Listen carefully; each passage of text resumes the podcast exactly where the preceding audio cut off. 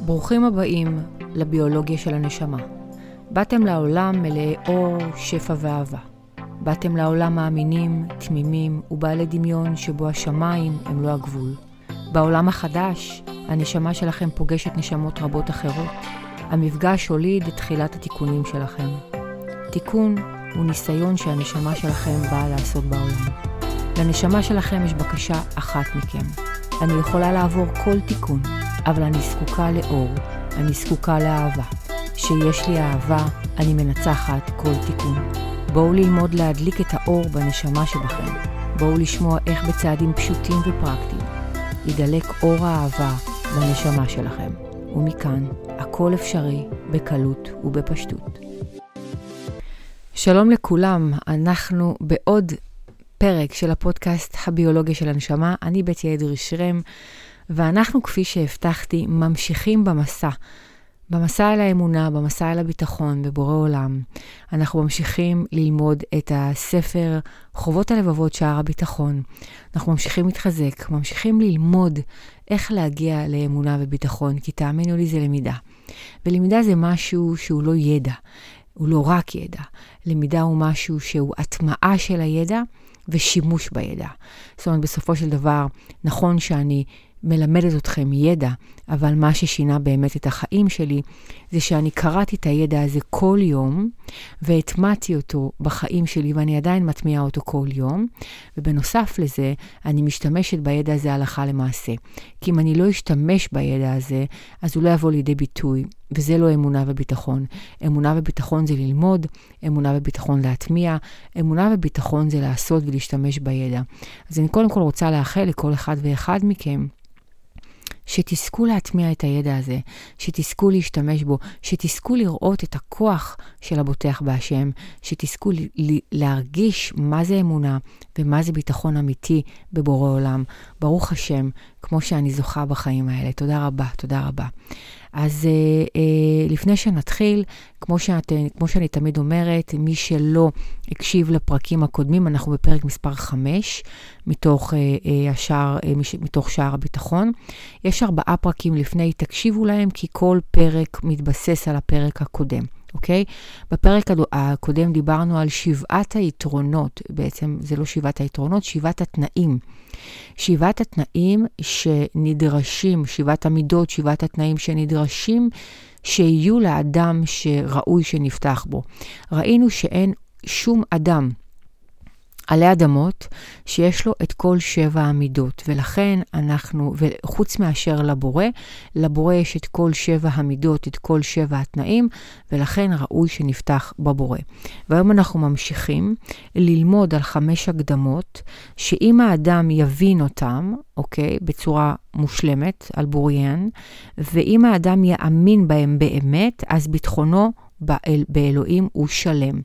והיום אנחנו נלמד מהם חמשת ההקדמות, שאנחנו קודם כל צריכים להבין אותם, ואחרי שאנחנו מבינים אותם, אנחנו צריכים להאמין בהם, אוקיי? ואז אנחנו באמת נגיע אה, לביטחון שלם בבורא עולם. אז בואו נתחיל. אז קודם כל ההקדמה הראשונה, שברור לאותו אדם ש...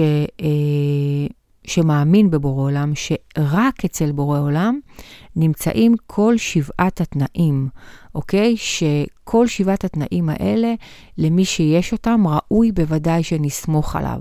ראינו ולמדנו שאין שום אדם בעולם, שום נברא, שיש לו את כל שבעת התנאים, רק לבורא יתברך, ולכן קודם כל, הנקודה הראשונה, שברור לי שלבורא, שאצל הבורא יש את כל שבעת התנאים, שעל בסיס התנאים האלה ראוי שאני אסמוך רק על בורא עולם, אוקיי? אז זאת ההקדמה הראשונה. אני לא חוזרת כרגע על שבעת התנאים, אני מבקשת מכם להקשיב לפרק הקודם, לחזור, יש לכם שם את שבעת התנאים, אוקיי? ההקדמה השנייה, הדבר הראשון שיחזק אצלי את הביטחון ואת האמונה בבורא עולם, הוא שאני אדע.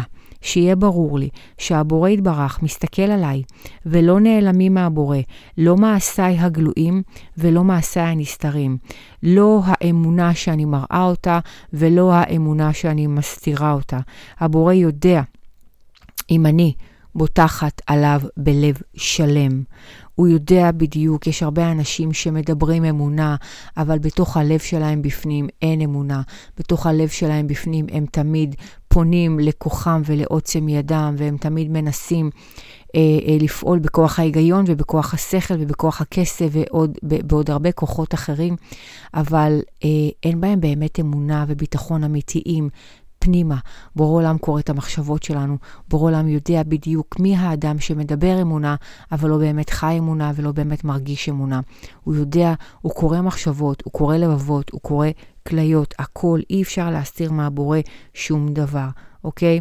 שזה ברור לבעל הביטחון, אוקיי? אז הוא גם לא יצהיר בדיבור שהוא מאמין בבורא עולם, שהוא יודע שהוא לא באמת מאמין בו. אין לי מה להגיד שאני מאמינה בבורא עולם אם אני לא באמת מאמינה בו. אין לי מה להצהיר שאני מאמינה וסומכת ובאמונה שלמה, אוקיי? אלא אם כן זה באמת בלב שלי, במצפון שלי, במחשבות שלי, חד משמעית. שלא יהיה מצב שאני אחיה את החיים שלי בשפה מהחוץ ולא מהפנים. אוקיי? Okay? אז אדם כזה, בסופו של דבר, אם הוא לא באמת מאמין, הוא לא ידבר אמונה. ואם הוא מדבר אמונה, הוא צריך להבין שבורא עולם יודע בדיוק, בפנים, בפנים, בפנים עמוק, אם הוא באמת מאמין. וההקדמה השלישית, שאותו אדם יפתח רק על בורא עולם. בדברים שהוא חייב לפתוח עליו, אין לכם מה לסמוך על מישהו אחר. כלומר, אתה לא יכול לסמוך גם על בורא עולם וגם על אנשים. זה או שאתה סומך על בורא עולם, זה או שאתה סומך על אנשים. אם אתה סומך על אנשים, בורא עולם מסיר את ההשגחה שלו ממך, והוא אומר, אני מוסר אותך בידי האדם או הדבר שאתה אה, סומך עליו. אתה מאבד את הביטחון בסופו של דבר בבורא עולם, ובורא עולם מסיר את השגחתו. אוקיי? יש איזה סיפור על uh, עשה. המלך, שהוא היה מאוד מאוד מאוד חולה, והוא uh, בעצם, על מה הוא נענש? Uh, הוא נענש על זה שהוא סמך רק על הרופאים שלו. עכשיו, זה לא שהוא לא צריך לעשות השתדלות ללכת לרופא, בוודאי, אבל אתה הולך לרופא, ואתה צריך לסמוך שבורא עולם הוא זה שיביא לך את הרפואה. שום רופא לא יביא לך את הרפואה, רק בורא עולם.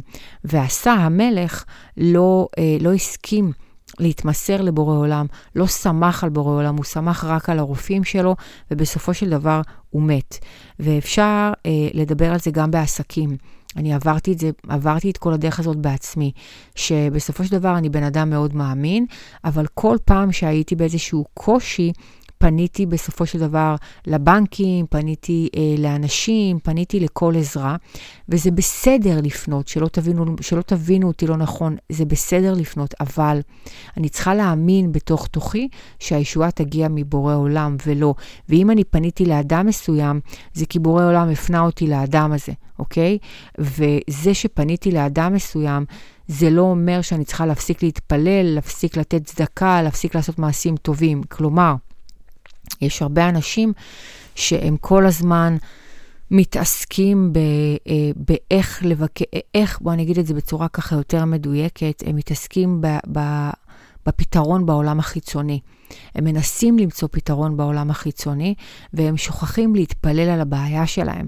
הם שוכחים ממש בתפילה לבקש מבורא עולם עזרה. הם שוכחים לעשות מעשים טובים, הם שוכחים לעשות חסדים, הם שוכחים לעשות מעשר, הם שוכחים לעשות מצוות, והם נתלים רק בבשר ודם. הם נתלים בסופו של דבר אה, באיזשהו אה, כוח. שהוא לא הכוח של הבורא, וזאת הטעות. פה הבורא מזהיר אותנו. כאן הוא אומר לנו, אני לא אומר שאתה לא צריך לעשות השתדלות ולפנות לעזרה. כן תלך לרופא, וכן תבדוק מי יכול לעזור לך, וכן תבדוק איך יכולים לעזור לך, אבל אל תשכח שאת כל, ה, אה, את מיטב הזמן שלך והאנרגיה שלך תשקיע בתפילה. תשקיע בתחנונים, תשקיע, תשקיע בבקשות אליי, לבורא עולם, שהרי הכל נמצא אצלי, ואני יכול לתת לך הכל. הרי אני, בסופו של דבר, אקבע אה, אם הבחור הזה, אם, ה, אם לצורך העניין עכשיו אותו יועץ יעזור לי, אוקיי? אז הכל מהבורא. הבורא עולם ייתן לו את הכלים ואת היכולת לעזור לי.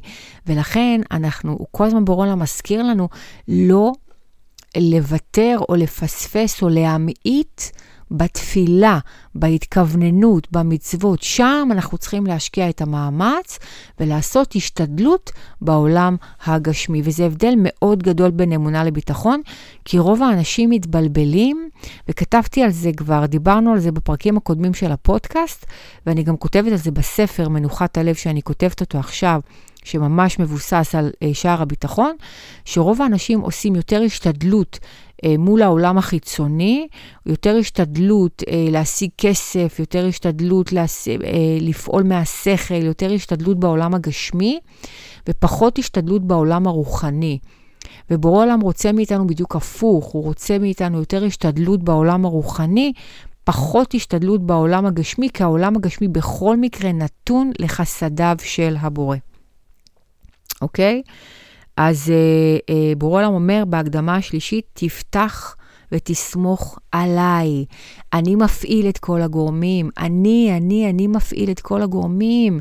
שים את כל המבטחים שלך בי, תתמקד בתפילה ותתמקד בעשייה, אבל תדע שהישועה תגיע ממני. וברגע שאתה תעשה את זה, אתה תזכה לראות ישועה ותזכה לראות ניסים חד משמעית, אוקיי? זאת הנוסחה. זאת הנוסחה, אוקיי? וההקדמה הרביעית, שהאדם ישגיח וישתדל מאוד לעשות את מה שהבורא חייב אותו, אוקיי? ומה הבורא חייב אותך, בסופו של דבר הוא חייב אותך לקיים מצוות. הוא חייב אותך אה, מצוות עשה, מצוות אל תעשה. הבורא מבקש ממך אה, אה, לסמוך עליו, הבורא מבקש ממך לסמוך עליו, לפתוח בו, הבורא מבקש ממך אה, לעשות רצונו כדי שהוא יעשה רצונך. עשה רצונו כרצונך, כדי שיעשה רצונך כרצונו.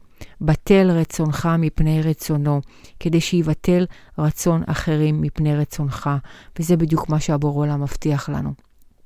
הוא מבטיח לנו שברגע שאתה תעשה את ההשתדלות שלך לקיים את רצוני, אני אעשה את ההשתדלות שלי לקיים את רצונך. ברגע שאתה תבטל את התאוות שלך, תעשה עבודה על התאוות שלך, ותראה לבורא עולם שאתה מבטל את התאוות שלך עבור בורא עולם, הוא יעשה הכל כדי שכל הנבראים בסופו של דבר יעשו כרצונך. ברגע שאתה תהיה מוכן לעשות עבודה על המידות שלך, על התאוות שלך, תאוות הממון, תאוות האכילה, כל תאווה, אה, תאוות הכעס, כל תאווה אה, שהיא קיימת, תאוות הגאווה, כל תאווה שהיא קיימת בעולם, תעשה שם עבודה על התאווה, ואני מבטיח לך שאני בסופו של דבר יעשה את רצונך, זאת אומרת שכל הנבראים יעשו כרצונך. וואו, וזאת באמת, באמת, באמת הבטחה. אבל הוא אומר, שימו לב מה הוא אומר, על מי שבוטח על הבורא, אוקיי? ברגע שהוא ממרה את רצונו, כמה זה טיפשי. כמה זה טיפשי, שאתה בסופו של דבר, אתה מבין, הוא, הוא אומר, הרי אם עכשיו אתה אה, תעשה משהו נגד החבר שלך. הרי אתה מבין שהוא יחזיר לך בסופו של דבר, הוא לא יעשה למענך עכשיו רק טוב. אז הוא אומר, כמה זה טיפשי מצ... מצדך שאתה ממרה את רצונו, כמה זה טיפשי. וכמה שיהיה לך טוב בחיים אם אתה תעשה את רצונו של הבורא כרצונך. הרי הוא בסופו של דבר הגורם החזק. הוא זה בסופו של דבר שמניע את הכל. הוא זה שמניע את כל הגורמים. הוא זה שמחליט, הוא זה שנותן, הוא זה שקובע, הוא זה שמניע את הדברים עד שהכל יגיע אליך. ולכן, בסופו של דבר, מה שבורא עולם אומר לך, תפתח בי, תיתן לי, תעשה רצונך רצוני, אני אעשה רצונך רצוני, ופה אתה תגיע לגדולה. פה אתה תנצח, פה אתה תגשים הכל, פה הכל יהיה אפשרי בקלות ובפשטות. ממש, ממש, ממש ככה. וזה פשוט מרגש אותי אפילו שאני אומרת את זה, שזכיתי קודם כל להגיע לידע, זכיתי להגיע לתובנה הזאת, וזכיתי להבין שנייה אחת, מה זה באמת העולם הזה. מה זה באמת העולם הזה? העולם הזה בסופו של דבר הוא העולם של הבורא. אנחנו חלק מהעולם של הבורא. אנחנו נמצאים כאן, בתוך העולם של הבורא. ואם אני מבינה שנייה אחת איך העולם של הבורא בנוי, אני מבינה מה החלק שלי בתוך ה... בתוך כל הפאזל הזה. והחלק שלי זה להבין מי שולט כאן, מי מנהל פה את העניינים, מי ברא, מי ברא אותי, מי מחזיק אותי בחיים, מי נותן לי חיות, מי נותן לי את היכולת, את היכולת לעשות הכל בחיים. ולשם, לשם, לשם למקד את הכוח שלי, את האנרגיה שלי, את ההשתדלות שלי, לשם, לשם, ולא להבל הבלים של העולם הזה, ולא למרדף אחרי התאוות של העולם הזה, ולא לעוד ועוד ועוד ועוד ועוד. כמה אתה יכול? כמה אתה יכול לאכול? כמה אתה יכול לשתות? כמה אתה יכול, כמה אתה יכול לקנות? כמה אתה יכול? כמה? אוקיי? Okay? במקום הזה בסופו של דבר, במקום הזה בסופו של דבר של המצוות, אין סוף, אין סוף.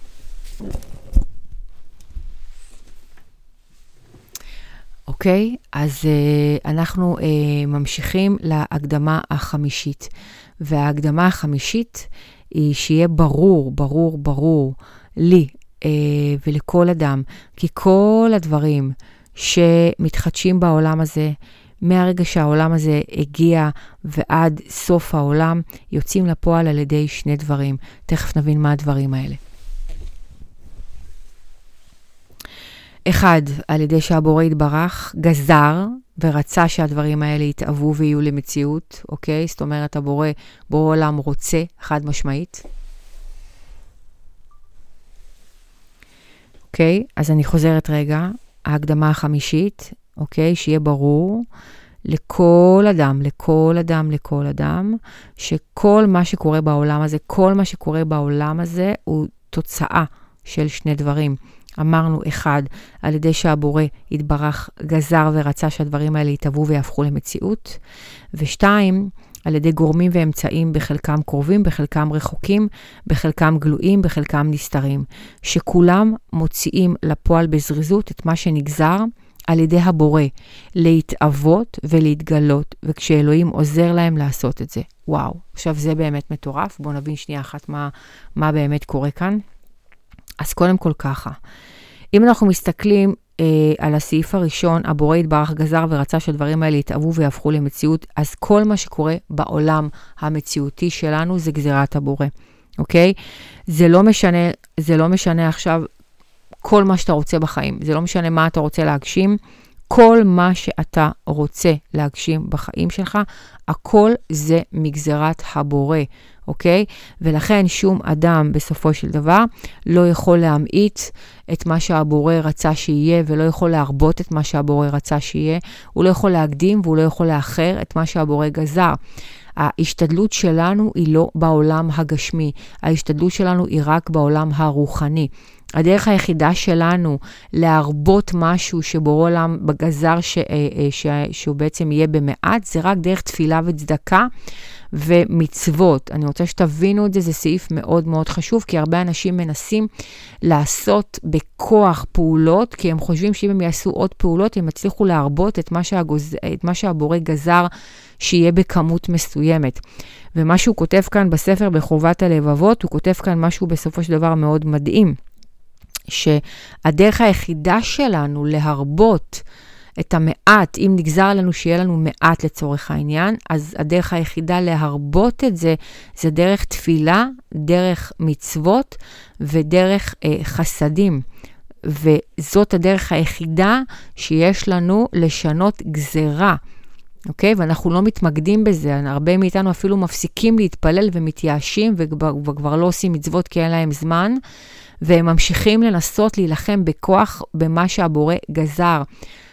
לא, אין מה לשנות כאן ברמה, ברמת הפעולה מול פעולה, כי הבורא יותר חזק מאיתנו והבורא גזר נקודה. אני כן יכול לעשות את מה שהבורא ביקש ממני לעשות. תתפלל.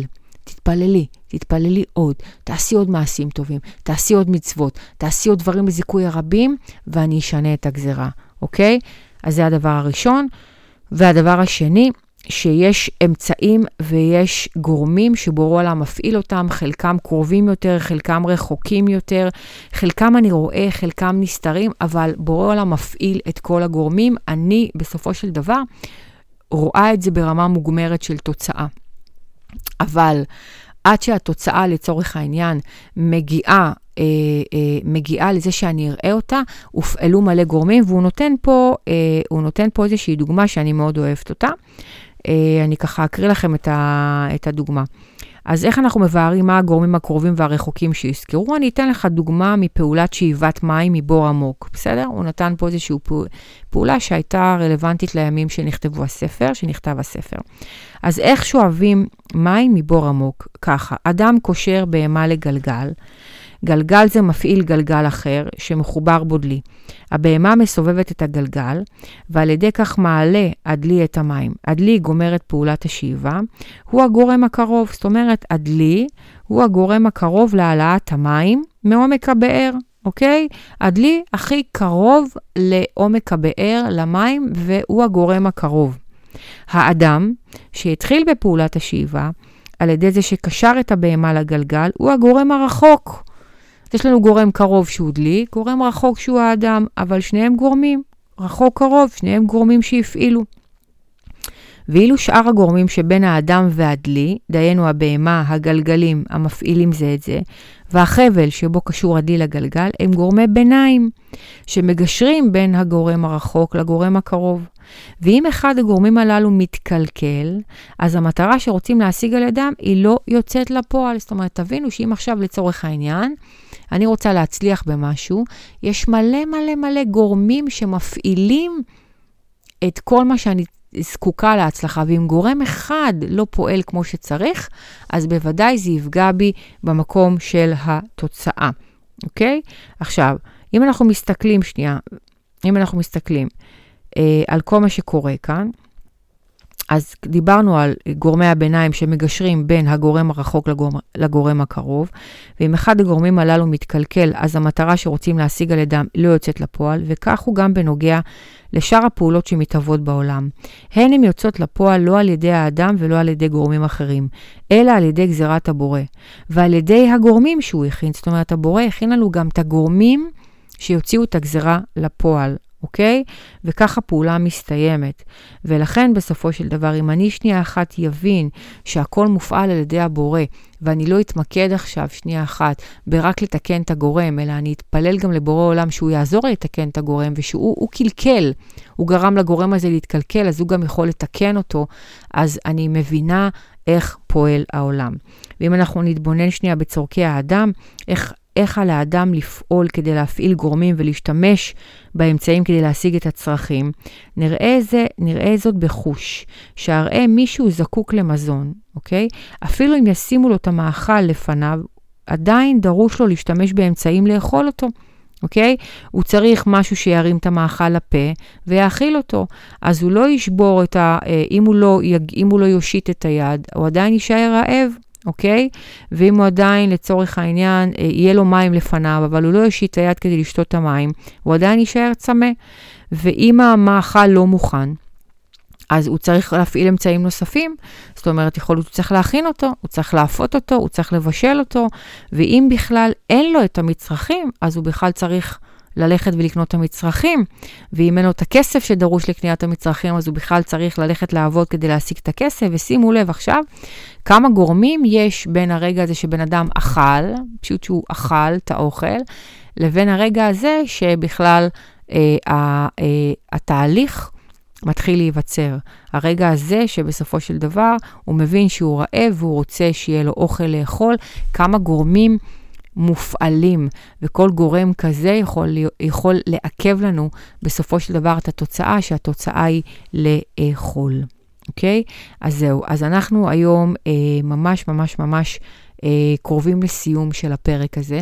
אלו חמשת העקרונות שאם האדם מבין אותם ויודע אותם, הוא מתחזק, הוא יודע מי זה הבורא, והוא מתחזק יותר ויותר בביטחון ובאמונה. אה, ברגע שאנחנו יודעים את הידע הזה, מאמינים בו, הרי אנחנו כבר הופכים ליותר בוטחים, ליותר סומכים, ליותר מאמינים אה, בשם יתברך. וכמו שאמרתי, אנחנו נמשיך כל פעם עוד קצת ועוד קצת ועוד קצת, עוד פרק ועוד פרק להתחזק, שכל המטרה שלנו זה בסופו של דבר להבין. מי יצר את העולם הזה? מה התפקיד שלנו בעולם הזה? מי זה הבורא? מי הם הנבראים? מה התפקיד של הבורא, מה התפקיד של הנבראים, והכי חשוב, איך אנחנו יכולים להיות אחד. איך אני, כנבראת של הבורא, יכולה להיות אחד עם הבורא, להבין מה הדרך שלו, להבין מה הוא רוצה ממני, לפעול, להגשים את זה בעולם הזה ולהגיע למנוחת הלב. כן, זה אפשרי. מנוחת הלב זה לגמרי אפשרי. אז תודה רבה לכם על ההקשבה. אני בית אדרי שרם, ואנחנו בעוד פודקאסט של הביולוגיה של הנשמה. אם אהבתם את הפרק, בבקשה מכם, תעבירו אותו הלאה. שתפו אנשים, שעוד אנשים יזכו להגיע לידע הזה, שעוד אנשים יזכו להבין מי זה בורא עולם, להרגיש את הגדולה של בורא עולם, את העוצמה שלו. וואו, אשרינו וזכינו. תודה רבה לכם, אנחנו אה, נשתמע בעוד פרק אה, בשבוע הבא. אז זהו, יאללה ביי.